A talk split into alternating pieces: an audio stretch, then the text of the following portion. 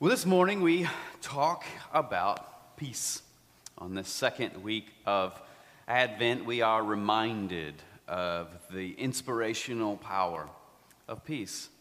But I think one of the questions that I kind of deal with in my life is what does peace mean? What, is, what are we talking about when we talk about peace because we mean different things, right? It is in some ways like forgiveness. We mean different things, but what is this sort of peace that we are talking about? We talk about inner peace, and that is important. Inner peace is very important to us. And in this moment, we need inner peace, don't we? A sort of calm when the storms are raging around us, a sort of uh, confidence that things will be okay, a sort of like a willingness to be the strength in a space, no matter how difficult it may be for us to do that.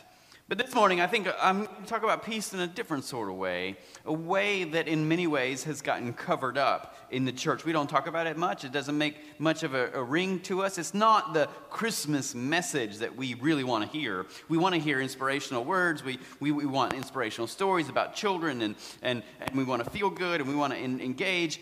But like there's a lot more going on to this advent this coming of jesus than just feeling good. There are structures in society that need to be altered that need to be changed. And we as christians are called into that space and into those spaces. And i think that is in many ways what jesus is talking about when he says blessed are the peacemakers and gives us sort of this this this this mission to be peacemakers but what does that mean? Does it mean just like we just make people feel good? We make people feel confident? We make people feel at ease and calm with their lives? No, I think it's more than that.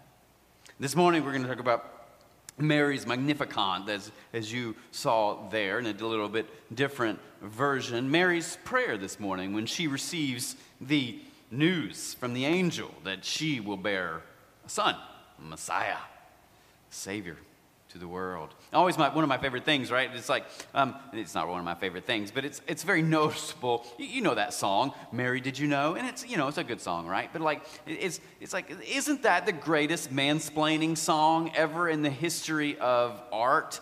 Of like, we're going to write a whole song, Mary, and say, Did you know that you're bearing us? Yeah, she knew.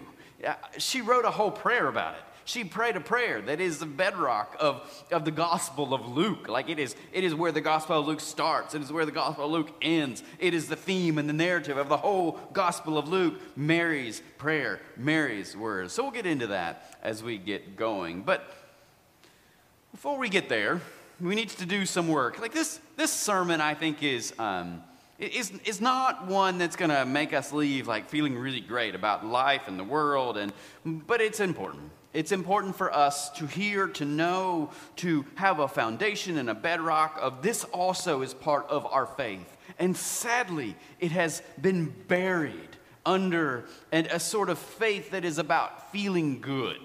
That is, I think, for the predominant church in America, our faith is about feeling good, right? It is about feeling comfort. It is about knowing that we'll go to heaven after we die, which again is about feeling good, feeling confident. And sadly, our faith has predominantly, Christianity has predominantly become about how an individual feels about the world, how they have the strength to engage the world. But when we talk about Jesus' peace, there's something else completely going on in the message of Scripture. And I want to get to that. I want to try to begin to unbury that. And I can't do that in the, in the, the, the 75 minutes that you're going to have with me today. Just kidding. I know some of you are like, oh my Lord, 75. I can't sit here for 75 minutes. I have things to do. Believe me, I don't, I don't want you to stay for 75 minutes either. But for the 20 minutes that we have together, like, um, I'm going to try to uncover some things about the message of Jesus and about Mary's poem and about what's going on. I'm reading this book called Debt the first 5,000 years. And obviously, you can see that it's 5,000 years in the making. It is quite large and quite thick. It is by this guy named David Graeber, and he's an economic anthropologist.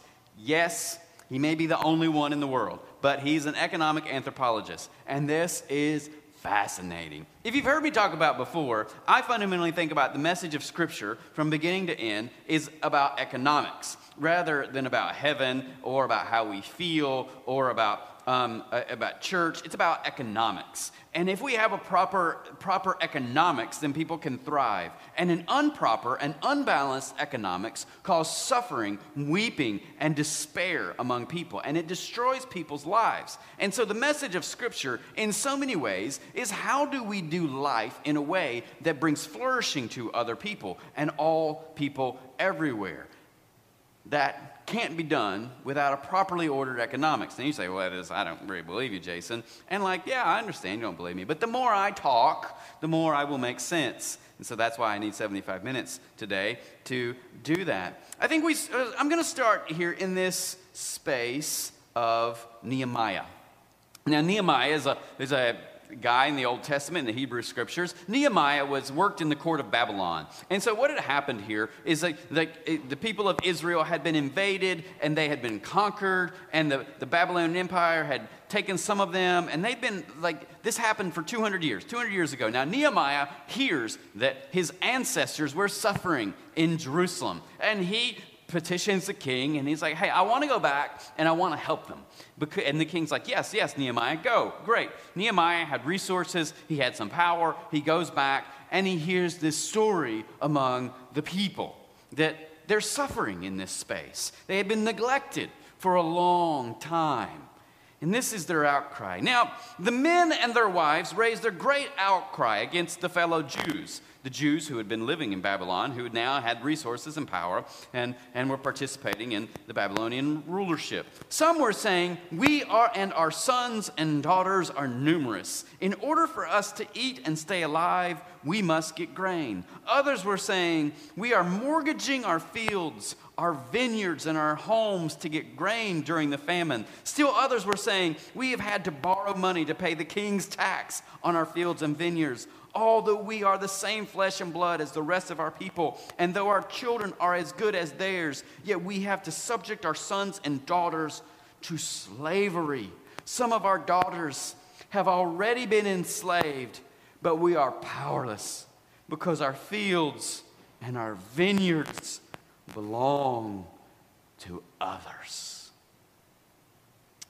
This is the outcry of the poor.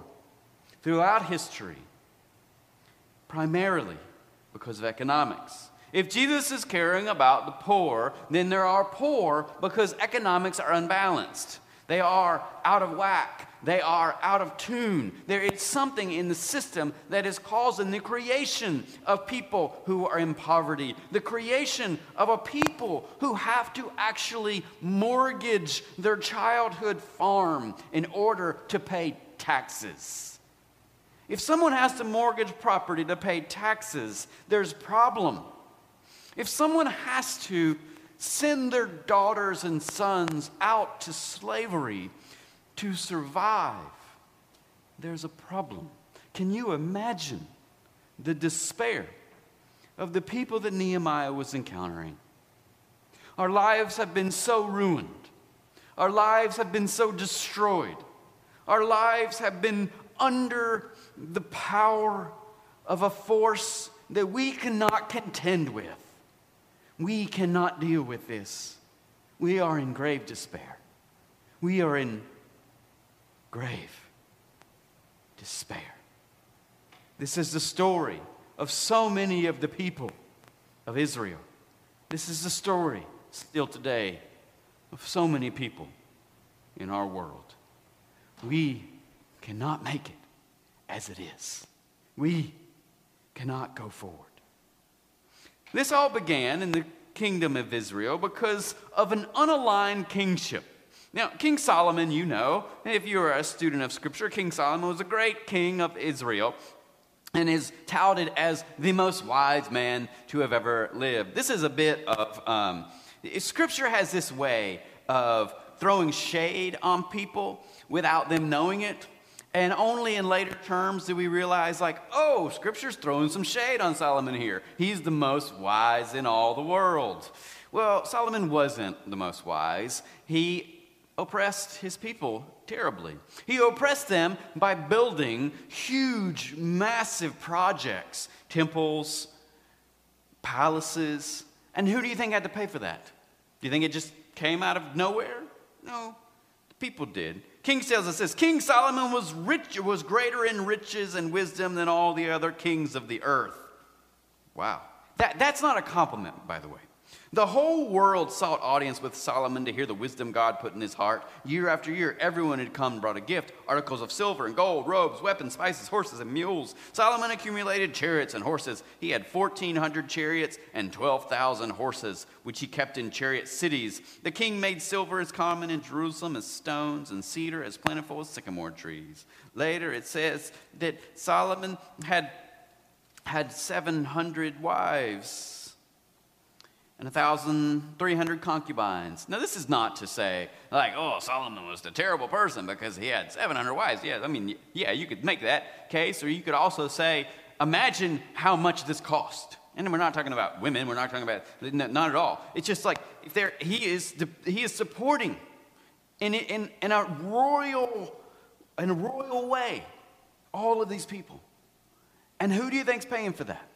The common people of Israel through taxes. And so we get so out of balance here. Everything gets so out of whack that, that now there is this elite group of people that have 90% of the resources, and the rest of the people deal with a very minuscule amount of resources. And that in itself creates debt, it creates poverty, it creates suffering, it creates despair, to which the prophets Many of the prophets spoke about this. This is what the prophets talked about over and over again. They didn't talk about, like, hey, y'all have sin in your hearts. Y'all have sin. You are oppressing the people. This is your sin.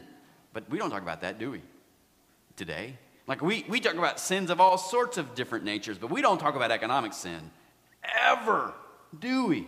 Like, that's not even a sin, is it? Like, we can, it's not even on our radar. But that's what consumes like, like a, a tenth of the scripture in the prophets. That's what's consuming them.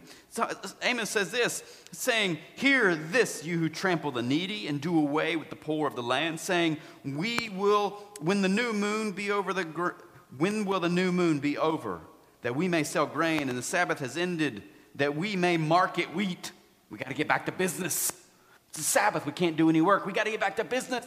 We, got we can't wait skipping, skimping on the measure, boosting the price, and cheating with dishonest scales, buying the poor with silver and the needy for a pair of sandals, selling even the sweepings with the wheat. This is your sin, Israel. You have trampled on people. You have made a system that is unjust. You are putting people in debt just because you want more. You're destroying people's lives because you want to maximize your profit. The yoke is heavy for people. The yoke was heavy for people. And the, I, I'm fascinated by what David Graeber talks about here about the history of debt. I just want to read a little bit to you. Can I do that? Can I do that? Yeah, maybe? Okay. Um, this is fascinating to me. I don't know if you will find it fascinating, but to me, it is remarkable. In all Indo, in all Indo-European languages, words for debt are synonymous with those for sin and guilt in the history of language, illustrating the link between religion, payment, and the mediation of the sacred and profane realms by money. For example, there is a connection between money in German, it's called Geld. Indemnity or sacrifice in the Old English is called Gild. Tax, which is called in Gothic Guild. And of course, guilt. Our language itself links the connection between debt and guilt. If you are in debt, you're guilty. what are you guilty of? Sin. You are in sin. And, and like, so here we are. Here we are in this space of where like our very language connected, this idea, like if, if you're in money debt, you must be in sin debt. You're indebted to something else, to something bigger. There's something wrong with you. Faced with potential for complete social breakdown, get this Sumerian and later Babylonian kings periodically announced general amnesties, clean slates, as it were. As, as, and so, in Sumner, in Sumer, this is the language, it's Sumerian, these were called declarations of freedom. Get this. Y'all ready for this? I found this fascinating. Maybe you won't share my joy of this, but I'm going to be so joyful and excited about it. Maybe, maybe some will rub off on you. In, in Sumeria, they were called declarations of freedom. And it is significant that the Sumerian word, amargi, the first recorded word for freedom, get this, the first recorded word for freedom in any known human language literally means return to mother. Return to mother. I love that. Return to mother. In scripture, we would say, you return from exile. You come out of exile back to your land. Since this is what free debt persons were finally allowed to do to return to your mother. When you were set free from your debt, you could return to your mother. Because when you had debt, you were having to work that debt off, living in a land that was not yours, serving people that were not yours, suffering beside the waters of loneliness, the waters of Babylon. Still later, he says this Why, for instance, do we refer, this guy is not a Christian um, in any ways, but he looks at Christianity from an anthropological standpoint, and he says this Why, for instance, do we refer to Christ as the Redeemer? The primary meaning of redemption is to buy something back or to recover that has been given up in security for a loan, to acquire something by paying off a debt, right? Redemption. It is rather striking to think that the very core of the Christian message, salvation itself, the sacrifice of God's own Son to rescue humanity from eternal damnation, should be framed in the language of a financial transaction. The Hebrew word padash and goal, both translated as redemption, mean this. They could be used for buying back anyone, anything one has sold to someone else, particularly the recovery of ancestral land. Going back to your mother, to the land that was yours, having the freedom to once again plow your own field, to harvest, plant, and harvest your own crops. This is freedom. In the Bible, as in Mesopotamia, freedom came to refer to, above all else, the release from the effects of debt. Over time, the history of the Jewish people came itself to be interpreted in this light. The liberation from bondage in Egypt was God's first act of redemption. The historical tribulations of the Jews can all be ended in the end of exile. In this light, the adoption of the terms Christians is hardly surprising. Redemption was a release from one's burden of sin and guilt, and the end of the history would be that moment when all slates are wiped clean and all debts finally lifted, when a great blast from the angelic trumpets will announce the final jubilee. This guy's preaching. If so, redemption is no longer about buying something back, it's really more a matter of destroying the entire system of accounting. Wow.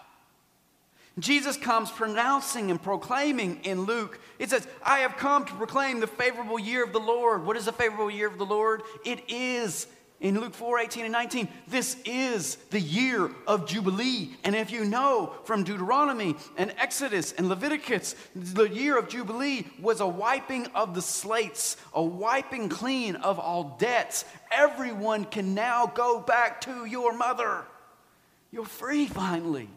You're free. You can go back to your ancestral land. You can go back to that place that you grew up. You now don't, your daughters and your sons no longer need to be in slavery. You are free. You are free. The debts have wiped clean. The whole system is gone. The whole system is gone. How can people have peace if people are indebted in such a way that their lives are substantially suffering because of the debt of which exists in their life?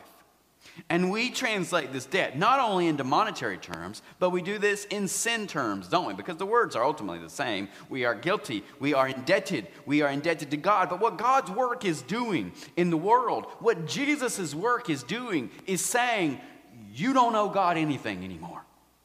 You don't know God. This is the work of the cross to say it is an end to the sacrificial system. And a sacrificial system, right, is like I've done something wrong and now I have to appease God. I have to have a guilt offering. That's what it's called a guilt offering. So I have to take an animal, which is essentially money, right? A prize piece of money, and I have to give that for sacrifice in order to cleanse myself because we need to level the playing field with God. We need to be forgiven by God. But what Jesus is doing in the work of the cross is saying, that's done. The whole system is gone. You don't owe any God anything, and you won't owe God anything ever again. You're not guilty. You're not guilty. You're not guilty. You owe no guilt to God. It's all done. God doesn't need your guilt. It's all done. It's all gone. It's over. The whole system has been abolished. And so Mary's Magnificat comes in this. When she heard the announcement that a Savior was being born, when she heard that she is going to be the one to bear the liberator, the Redeemer. All of her people had suffered for so long under the heavy weight of their rulers, those who would indebt them and tax them and tax them and tax them in such a way that they would have to sell their lands to pay, that they would have to send their sons and daughters into slavery to pay. God, won't you hear our cry? We're having to send our sons and our daughters into slavery. Don't you hear our cries? Don't you hear us? How can people be at peace when their children suffer? They can't. And so, in this announcement, in the darkest moment in their lives, breaks in a beam of light and says, Mary, you are going to bear the Son. You are going to bear the Redeemer. You are going to give birth to a child. And that child will be called Emmanuel. God is with you. God is with you. And so she replies, My soul glorifies the Lord, and my spirit rejoices in my God, my Savior, my Redeemer. For God has been mindful of the humble state of God's servant. From now on, all generations will call me blessed, for the mighty one has done great things for me. Holy is God's name. God's mercy extends to those who fear God. From generation to generation, God has performed mighty deeds with God's arm. God has scattered those who are proud in their innermost thoughts. God has brought down rulers from their thrones, but has lifted up the humble. God has filled the hungry with good things, but has sent the rich away empty. God has helped God's servant Israel, remembering to be merciful to Abraham and his descendants forever, just as God promised our ancestors. God is on the move. And how is God moving? By allowing us to go see our mothers, by allowing us to go home, by destroying the system of debts. This sometimes is interpreted as mean to the rich, right? Like it's kind of mean to those who are rich or those who are wealthy, and like, well, it's not my fault. You know, I, I, I really worked hard for this. And I don't know what it means to be rich. I don't know where the line is. I have no idea. I've really tried to think about it. Earlier in my life, I said, well, you know what? This, this, at this level, you're probably rich, and this is, I, I, I have no idea. I, I don't know what it means. Here's what I do know most of us have way too much. Most of us in America have a lot. I don't know if that makes us rich or not, but there's a lot of rich in America, and there's a lot of poor. And there's a whole lot of people who are suffering at such depths today, aren't there?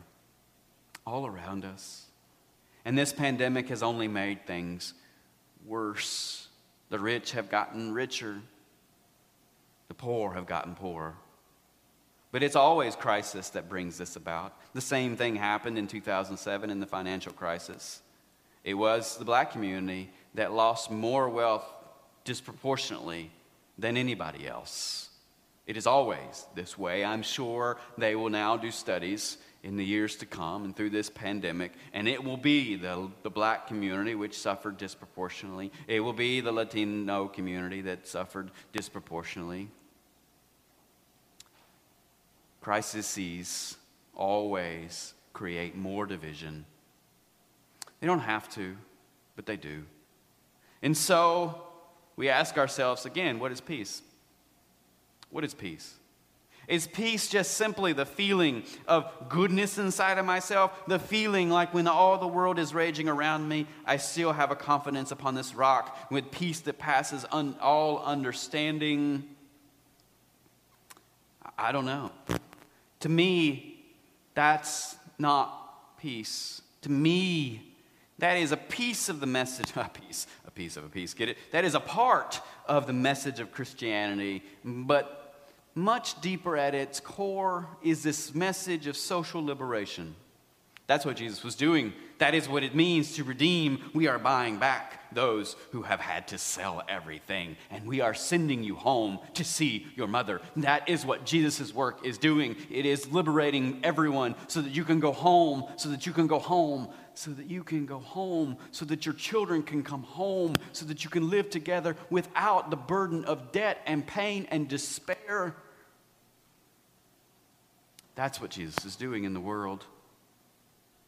But sadly, we don't talk about that much, do we? Because it's always uncomfortable for us. It's always uncomfortable. It's not such a Christmassy message, is it?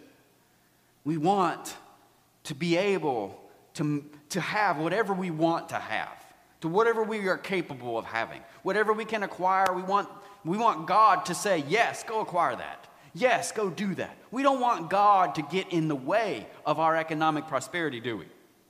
God, stay out of this.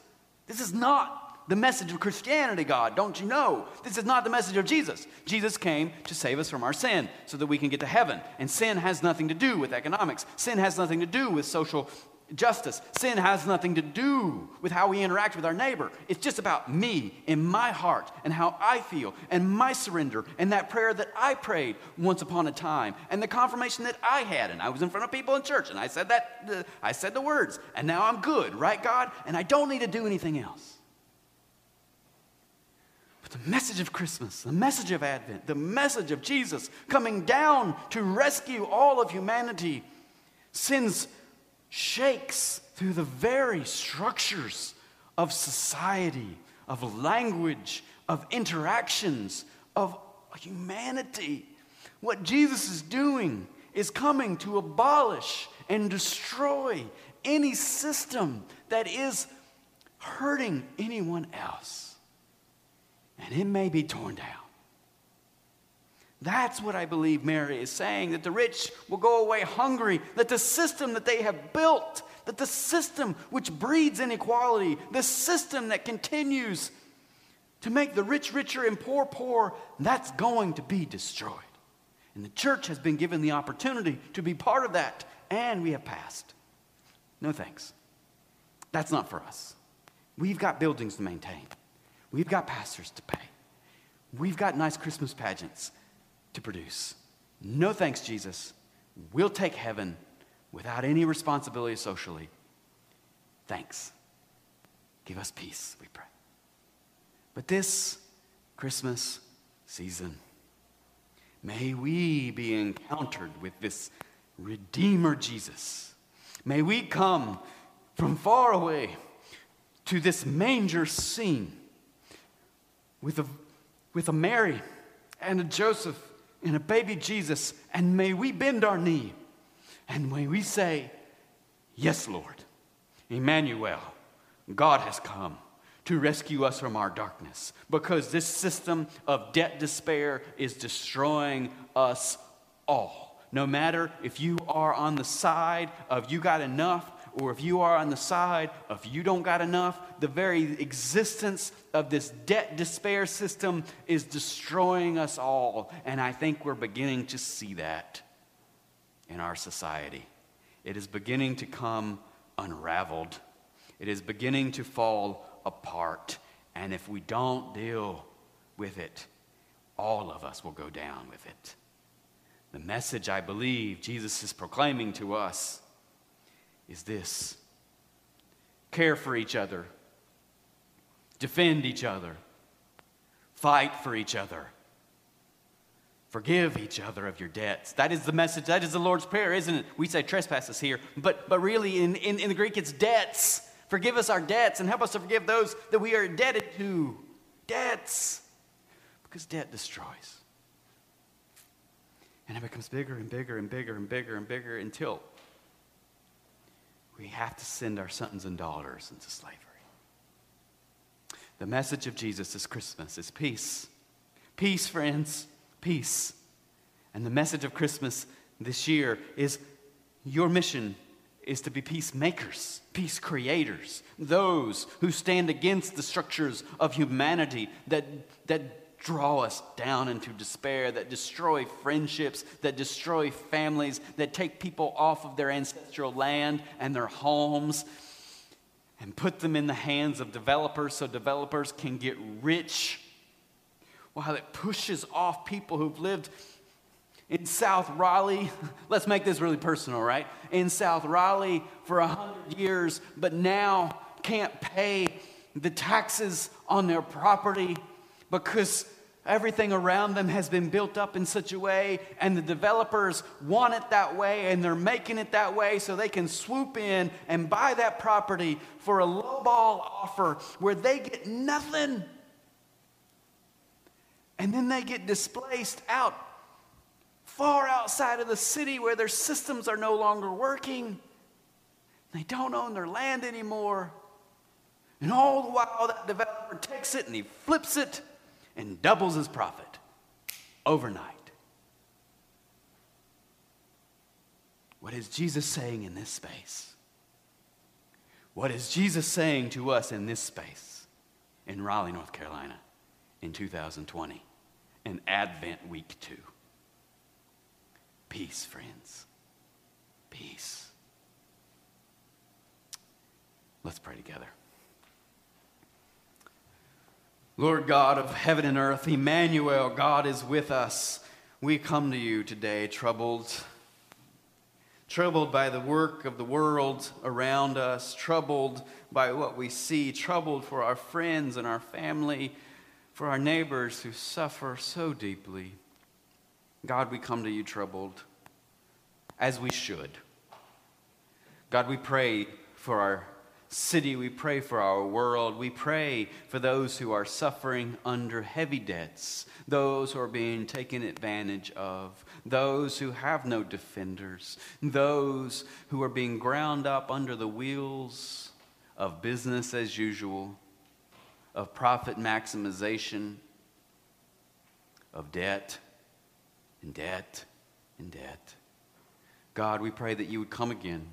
Emmanuel, God is with us. Break forth into our world and destroy these systems that destroy others. And Lord, as you do, help us not to miss it. Help us to be on the right side. Help us to join you, even though it may be costly to us personally. Help us to join you in this work of liberation so that all people everywhere can go see their mother, that can have freedom.